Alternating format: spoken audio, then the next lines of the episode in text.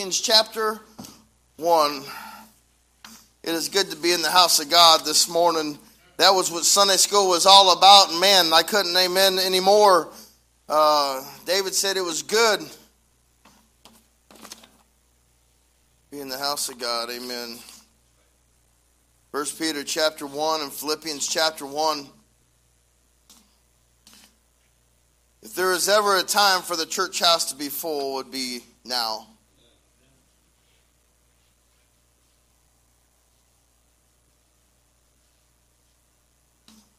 I, I work with Christians all the time that say, What's wrong with the world? What's wrong with America? What's happened?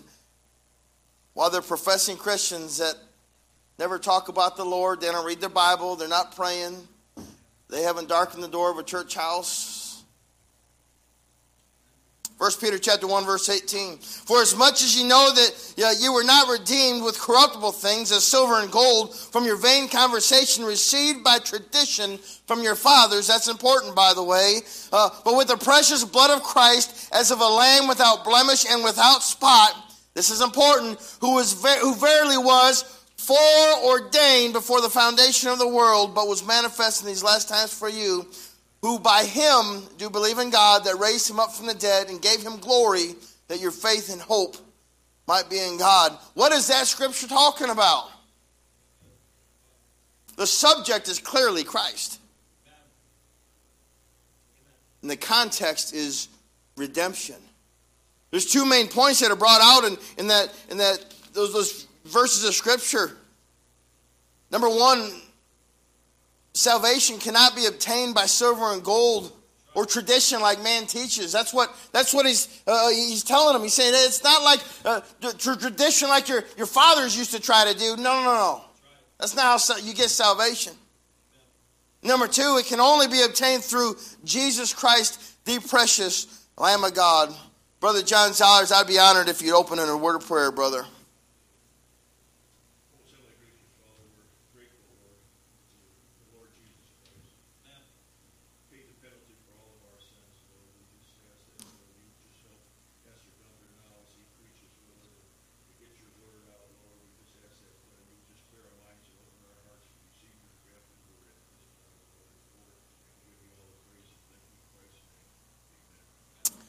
Amen.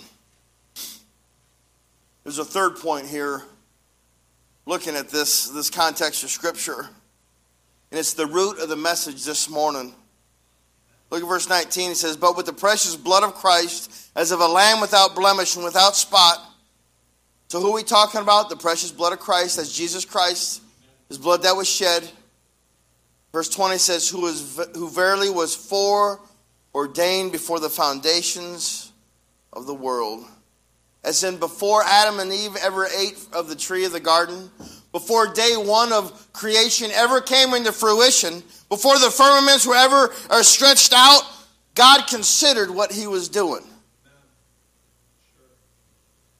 My mind can't fathom the thought.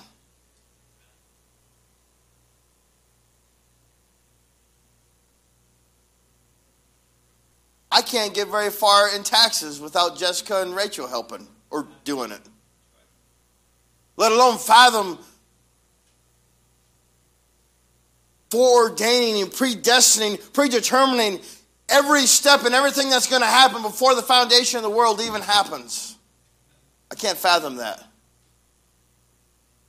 When I play chess, I can't get past two moves in my brain. I can still beat Ben and Noah but I can't think two moves ahead of myself.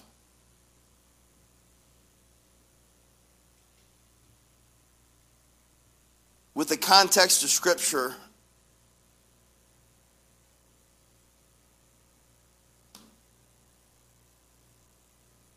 God foreordained and knew everything that was going to happen.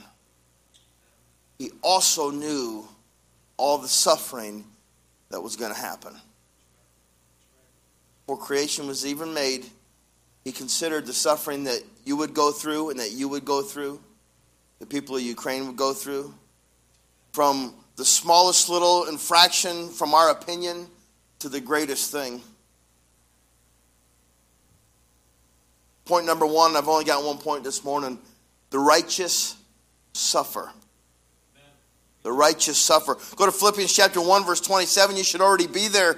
Philippians 1.27 says, Only let your conversation be as it becometh the gospel of Christ. Man, we could shut up gossiping right there just with that verse.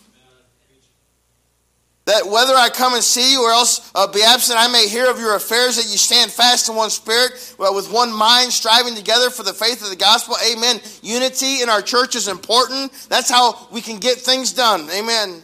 Verse 28, and in nothing terrified by your adversaries, which is to them uh, an evident token of perdition, but to you of salvation and that of God. Look at this first. For unto you it is given in the behalf of Christ, not only to believe on him, but also to what?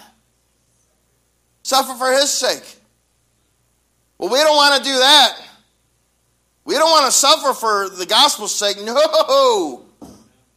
No. You know that God knew that his disciples would suffer greatly?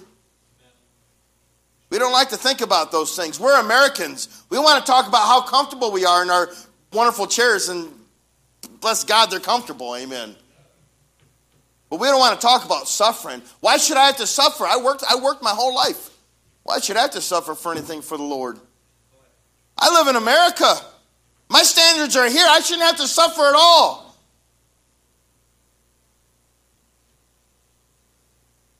God knew the disciples would suffer. You know, the early church suffered greatly. There was persecutions and, and martyrs, and, and men and women died, were hanged, were burned, were tortured, were sawed in half, put in prison.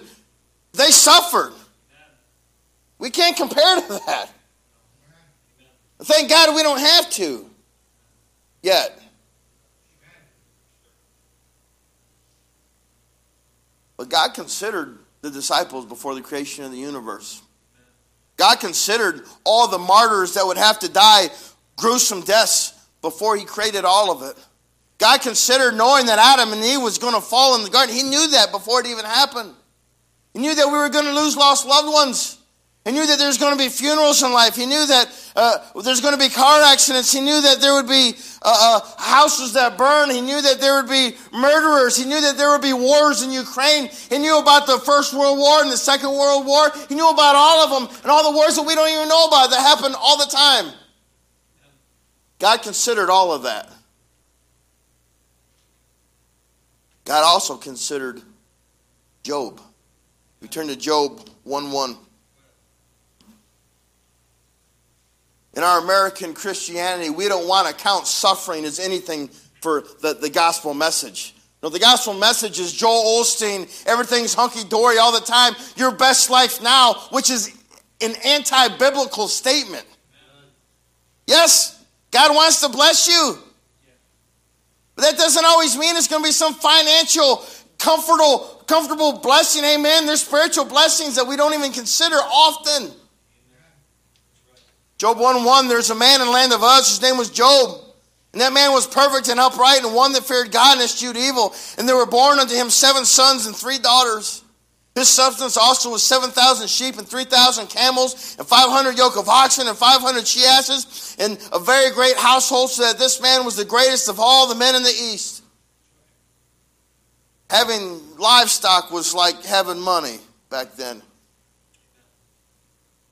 And in that sense, I just made my neighbors a little bit more rich this week. Amen. Amen. But if you're to continue reading from verse 13 through 19, through 19, Job lost all of his children. He lost his livestock. We know the livestock were the money makers. The livestock was also the, it was the income for him. It was the security. What would we do if we lost our security? What are you going to do if you lose your job? You're going to quit coming to church? Are you going to quit reading your Bible? Are you going to quit praying?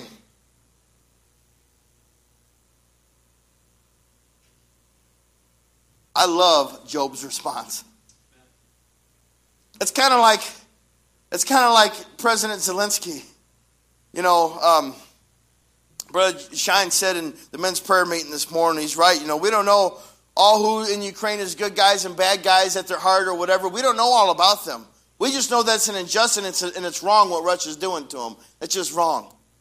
But what an inspiration. We can look at President uh, Zelensky and say, man, that is a man, that is a leader leading by example. I can get encouraged by that. I can get encouraged by reading the book of Job saying, man, in all this, Job didn't even sin.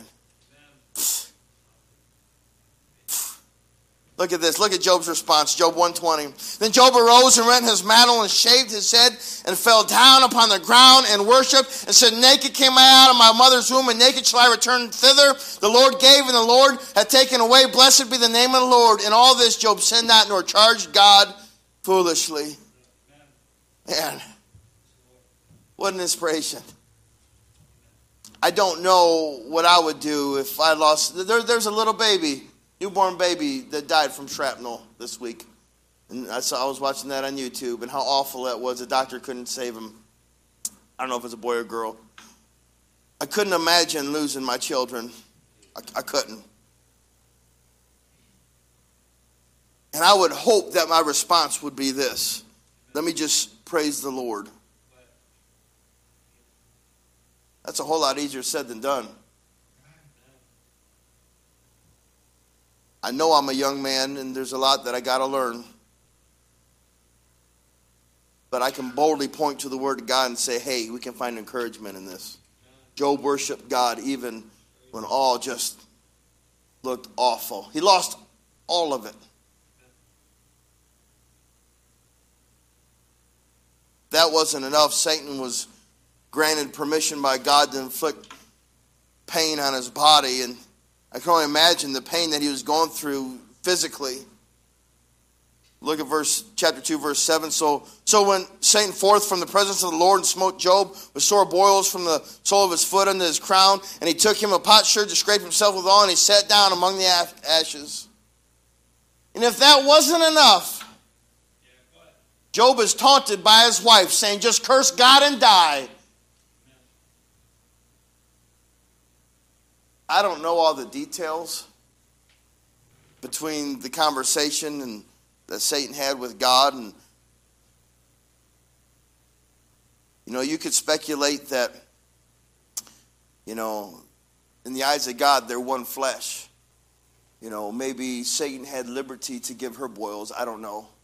Maybe he had liberty to kill her I don't know the details of that. We could speculate and there's quite a bit of commentary on that that nothing you could be dogmatic about but one thing that seems pretty evident Satan allowed her to be around, be healthy enough to taunt him. There's nothing worse than when you're not right with your spouse. You can't rest, there's no peace in the home. You're miserable, especially when one's constantly nagging you about something. He done lost his children, he lost all of his wealth. He's in more pain than he's literally ever felt in all of his life constantly. He's, de- he's probably in a deep state of depression. And here comes his wife saying, Curse God and die.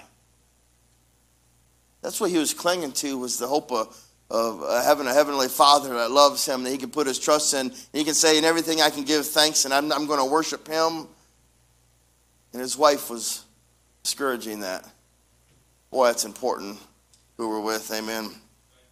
Job. Oh, then Huh. huh. What was Job's response from his wife, or to his wife? He rebuked her. He rebuked her. he rebuked her and then he worshiped the Lord. I dare say that I, am sure that I'm not half the man that Job is, was. And I don't know if I know anybody that's half the man that Job was or would be in that situation. I, I just can't imagine it.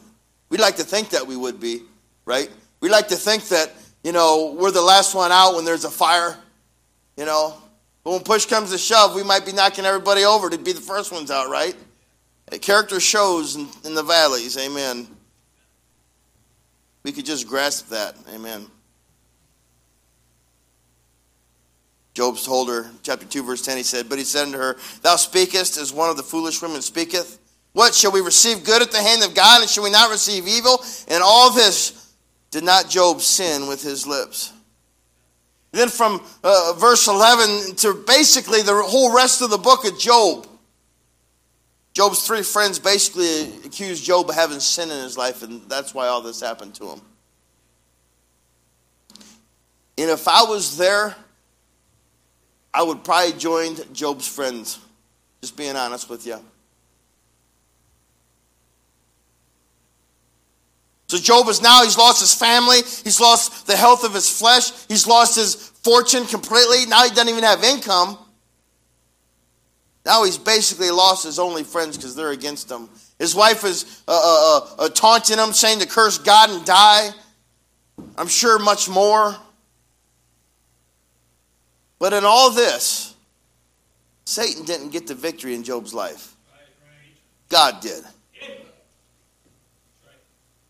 It don't take much nowadays for Satan to get the victory in our lives.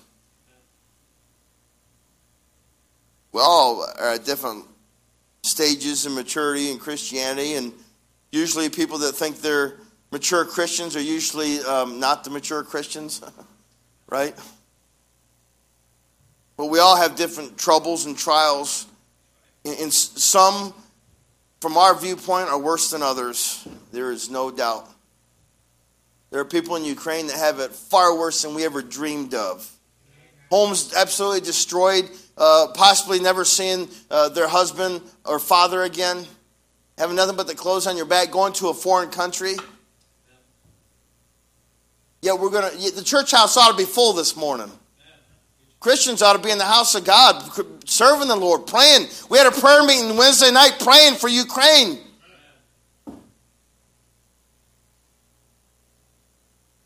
Can we turn to Acts chapter 5, verse 40?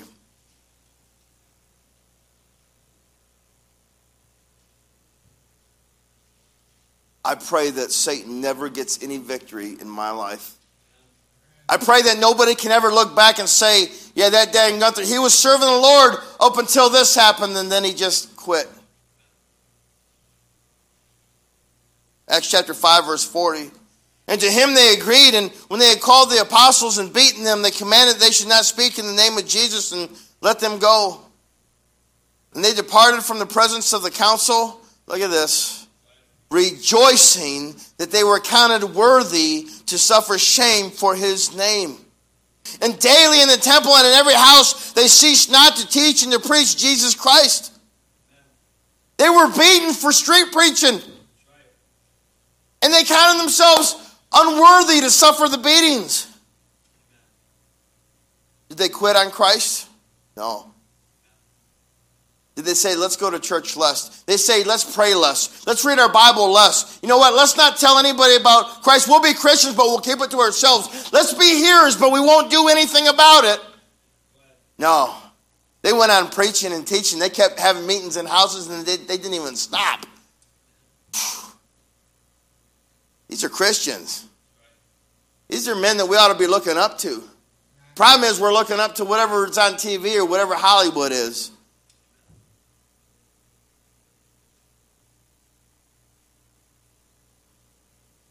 We do good to sit back and really contemplate our lives. We had the Lord's Supper last Sunday night, and amen. I felt like God was moving in the service. But it's good just to reflect on our lives and to ask ourselves who's getting the victory in our life?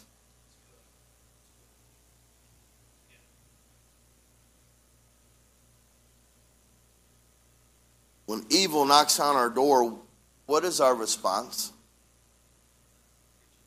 You curse God and shun Him, shun the church, shun church people, close your Bible, let it get dusty, forsake prayer. Sure, you pray for your meals, but nothing more than that. Or do you worship God through the pain? Give Him the glory, which, by the way, that's where the blessings are. Uh, Tony said in Sunday school this morning, he must increase. John the Baptist, he must increase, and I must decrease. God's just waiting to pour blessings on us, but the problem is we refuse them because we try to do things our own way. I speak from experience trying to do things my own way. I know that giving thanks doesn't always come easy. I, I remember my dad having a flat tire and it's raining outside. And I'm trying to hold a flashlight for him. And in the rain, in the dark, he stops to pray, thanking God for the flat tire. Are we leading our children by example? Or are we going to be cussing in the rain because we're so mad about it? See, that's an opportunity for worship. When you're going through something like that, you say, it's just a flat tire. Opportunity for worship. When we're sick, do we thank God for being sick? Say, how on earth, why would I thank God for being, sick? why would I thank God for having COVID? Why would I thank God for having the flu or for having whatever I have? Because that's an opportunity for worship.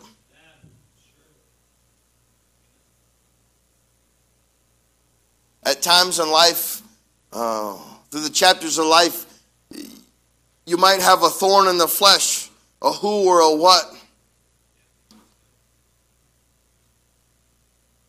What a blessing, an opportunity for worship.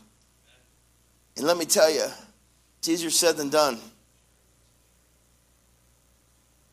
Whatever valley you're going through, a death in the family, a, car wreck, a, a loss of your finances, we got an opportunity to worship. People are watching you. Hey, Dad, people are watching you. Brother, sister, people are watching you. Mom, People are watching you. Pastor, people are watching you, how you react in a situation. When you get a flat tire, are you praising the Lord, saying, Thank you, Lord, for the flat tire? Pray you get all the honor and glory out of this. We're, we're helping. We had furnace issues. This, we still have furnace issues, amen. But we, we had a furnace man working on the furnace, paying him a fortune, too. But we're thankful that he came out. My mind was not on witnessing to him, my mind was on uh, how much money it was and, you know, all those kinds of things. But John was a witness to him. And we prayed and we had a great conversation. And then he opened up about prayer requests. And you know what? Our furnace issues was an opportunity to worship the Lord. Even if the pastor wasn't in tune with that, it, it's an opportunity whether we realize it or not.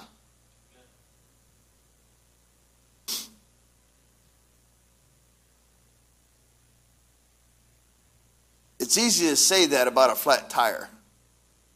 It's not so easy to say that when Russia's invading Ukraine.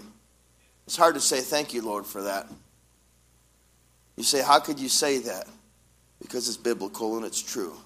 Because before the foundation of the earth ever was created, God saw that that would happen.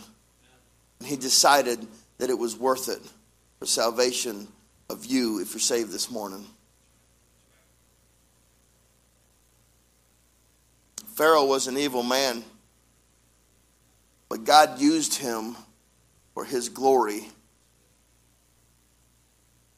Nebuchadnezzar was an evil man. but God used Daniel in a mighty way in that whole story. Amen. Vladimir Putin is an evil man.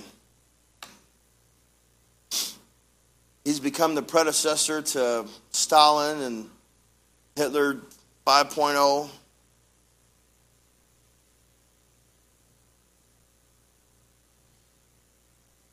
God's allowed that to happen. Some way, somehow, God's going to get the glory. When husbands and fathers were dying at the hand of Saul of Tarsus, pre saved Saul, there were women and children suffering for the cause of Christ, and it was an evil thing being done.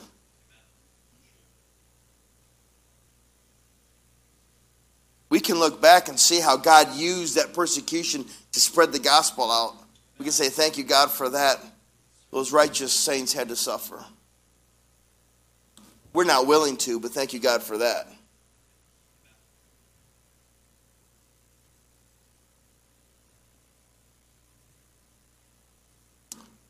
There's currently about one and a half million refugees and counting. God's moving them to other countries. I'm, i wonder how many of those refugees will find Christ in all of this. Is it wrong what's happening? Yeah. Awfully wrong. God's allowed it for something that we can't see. There might be souls in heaven that we're going to meet and say, because Pharaoh did this, I ended up accepting Christ. Because, because Nebuchadnezzar did this to Daniel, you know what? Uh, Daniel led me to the Lord. Because Vladimir Putin raised war in Ukraine, you know what? I met this guy in Poland. He, my whole family, we got saved. What I'm so thankful for that. It's not easy to give thanks in everything, but it's biblical and it's right. And if our heart's right, we can do it. More than condemning Putin, and we certainly should. I'll, I'll pull the trigger. But more than condemning him, to be praying for him, praying for his heart.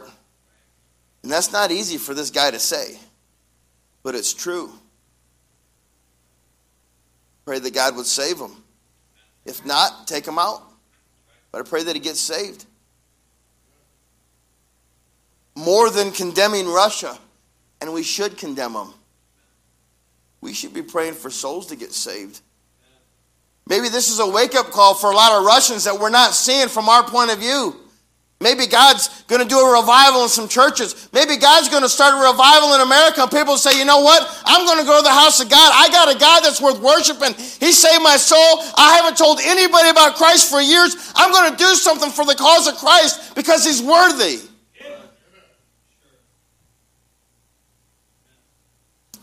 More than feeling sorry for the refugees, and we certainly should, let's pray for them. I pray they get saved. Hey, if they're already saved, maybe God's spreading the gospel to some other family that they're going to live with or some other place, whatever it is. God's got his hand in this, whether we see it or not.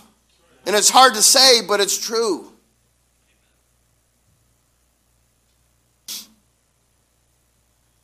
For the cause of the gospel of Christ, God allows suffering. To bring others to Christ, God allows suffering.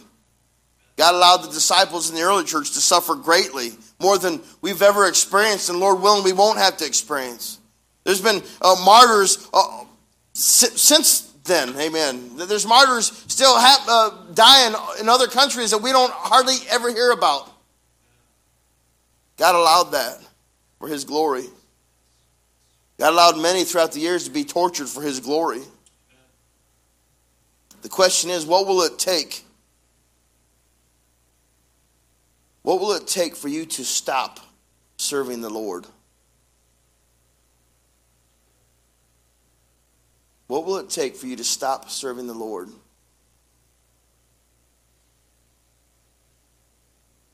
We say things like we stand for what's right. Man, I'll, I'll charge hell with the squirt gun. But what will actually take when the rubber meets the road? Let's put that another way. What will it take for you to start serving the Lord. Loss of a loved one, war on America's soil. What will it take for revival to break out in America when things hit home and get real? Then we'll call on God. Maybe a shooting in Columbine, and then all of a sudden the country will come together for a week.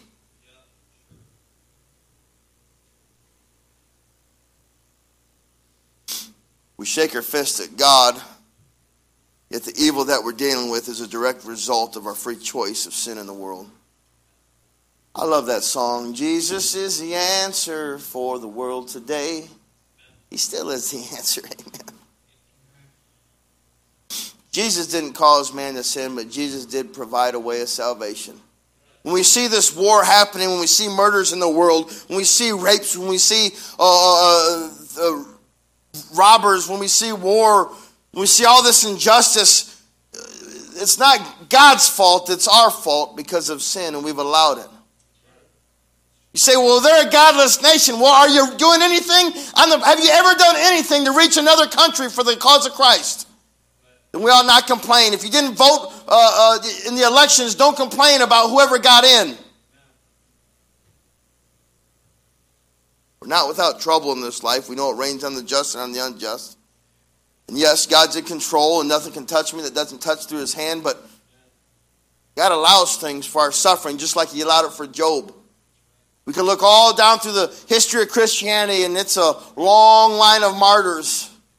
And here we are, born again believers, washed in the blood of the Lamb. Thank you, Lord. we've not had to suffer much. The greatest of our suffering as a whole doesn't compare to what we've seen in the past. As we wind down the message this morning, there was uh, a, there was a Lutheran minister named Martin Niemöller. He was an early Nazi supporter. He was later in prison for opposing Nazi and Hitler, the Nazis and Hitler's regime. But not till it was too late. He wrote these words down, and I guess I don't know if you call it a poem or what, but he wrote this. He said, First they came for the socialist, and I did not speak out because I was not a socialist. Then they came for the trade unionists, and I did not speak out because I was not a trade unionist. Then they came for the Jews, and I did not speak out because I was not a Jew. Then they came for me, and there was no one left to speak for me. We look at that and we say, how awful it is that he didn't speak up for what was right. And even more so, he was a Christian. He proclaimed to be a Christian and he still didn't stand up for what was right. And even more so, he's a Christian Lutheran minister. And he still didn't stand up for people that injustice were happening to. James 4:17, therefore to him that knoweth to do good and doeth it not to him it is sin. If you see someone getting beat out in the front lawn, it's wrong if you don't do something to help stop it. The thing is that we're not very different from this minister as a whole. You know, every time that we choose to not witness to our fellow man, the fear of our own comfort is compromised. Every time we don't witness to our fellow uh, uh, uh family member or coworker, the fear of our comfort is compromised. And we, we see uh, the injustice of sin and, and how awful that it is that uh, knowing that somebody's probably going to hell, that they're probably not saved. And we're just going to let it happen because eh, I might feel uncomfortable. This poem were to be written by the modern day Christian as a whole today, particularly in America, it might sound something like this. First, I didn't witness to my neighbor I did not speak up because it made me feel uncomfortable. Then I didn't witness to my coworkers and I didn't speak up because I was backsliding in my walk with Christ. Then I quit going to church altogether and I didn't show up because I was too busy to honor God with my time. Then evil came upon me in the form of a valley, and I had no peace and no hope because God was never a priority. Therefore, I felt alone through the valley, ignoring all of God's promises. Church, there's a peace that passes all understanding, but it doesn't just come like a zap of a lightning bolt. Amen. We have to put our trust in Him. We must increase and He must decrease. That Lutheran minister, he regretted not taking a stand against the Nazis early on, and he had to live his life regretting that. When he finally did, he was thrown in prison. I pray that we don't wait until the judgment of an almighty God before we decide that, you know what, we should have spoken up for what was right. Maybe let's not wait until after the rapture and there's a judgment taking place and we decide, you know what, I should have been a witness instead of just sitting in my own bubble and enjoying life to the best of my abilities. Because after all, some preachers say it's my best life now. There's spouses that will wait till their marriage is over before they consider getting sin out of their life, waiting till it's too late. I believe that there's Christians that wait till this life is over before they consider getting sin out of their life.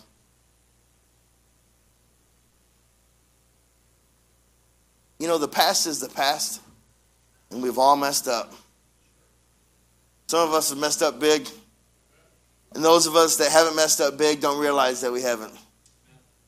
But the books are still being written. And we got from today to move on forward that we can live for the cause of Christ today, moving forward. There's a, a Webberville, Pastor Gashi, Dan Gashi, I think. Um, he would always say something like this that um, The thought of uh, uh, uh, uh, being faithful can be daunting. But he wakes up every morning saying, I'm going to be faithful today. I just got to be faithful today. And tomorrow he wakes up the same way. Says, I just got to be faithful today. I'm do everything I can for the cause of Christ today.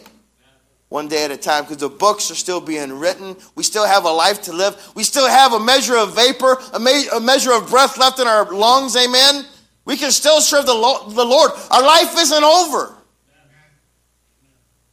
You know how many Ukrainians would just love to be in the house of God this morning? How many people are in the hospital right now? Miss Ramona's in the hospital. She would much rather be in the house of God this morning than be in the hospital. Yet we'll wait until it's too late, until life is over, or we're in the hospital bed, we're in the nursing home, till we can't do anything. Then we say, ah, I wish I would have served God. We often have the mindset that we wish that God would just wipe out all this sin and evil in the world, wipe out all the bad guys, and that sounds good, right? But, but to what standard? Our standard of evil? Because we'd say, man, Marilyn Manson, Hitler, Stalin, uh, Putin, man, those evil men, they need to go. And amen a thousand times. But according to God's standard, what's evil? We'd all be dead and going to hell. The thought, a sinful thought, is evil. We forget that because we're used to living in the symptom of our sin day after day after day, and we're, we, we hang around other people that are sinful. Maybe they're worse than us, so it makes us look even better. Well, I don't cuss the bad cuss words that they cuss, so therefore I'm better. We're faced with evil every day, yet we allow it. Unfortunately, our prayer life doesn't reflect that. Our fervency doesn't reflect that. We stick our heads in the sand and we watch the world around us literally going to hell. Apathy is prevalent and apathy is real. If our Ukrainian brothers were uh, uh, right next door to us, living right next door, and we knew that Russia, uh, Putin was going to come in and take them, we would do everything that we could to say, "Hey, there's a war coming. Hey, hey, let me give you, let me give you a track this will tell you how to get out. This, this will save you. And not only will it save you, but it'll give you fighting arms and you'll be able to fight off the attack. We'd like to think that we would do that. But we don't. Because we have neighbors that are dying and going to hell. We, aren't, we can't even be bothered with giving them a track.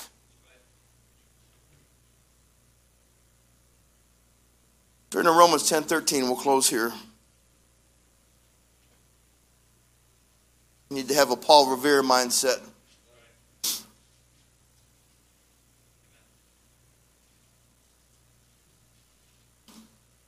You imagine working with a Ukrainian right now? No, and they were going through all that they were going through, and we didn't say a word. We didn't tell them anything about how they could be saved or how to go to heaven. Can you imagine if our family members were being bombed every single day, but yet, you know what?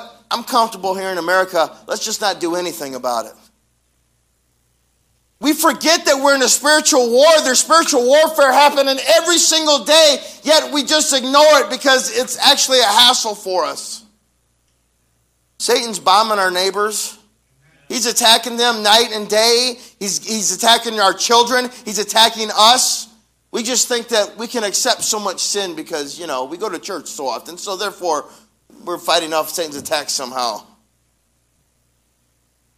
Joe Hicks would always say, if we really believed that they were going to hell, we would knock them down, we would hold them on the ground, screaming in their face that there's a burning hell that they're facing. Wouldn't it be a blessing if America turned back to God? Wouldn't it be a blessing if Christians got their hearts right and turned back to God? We could see revival in this church. We, we could see God move in Romulus. We could see God move in Michigan and in America. There could be a worldwide revival. We don't know that.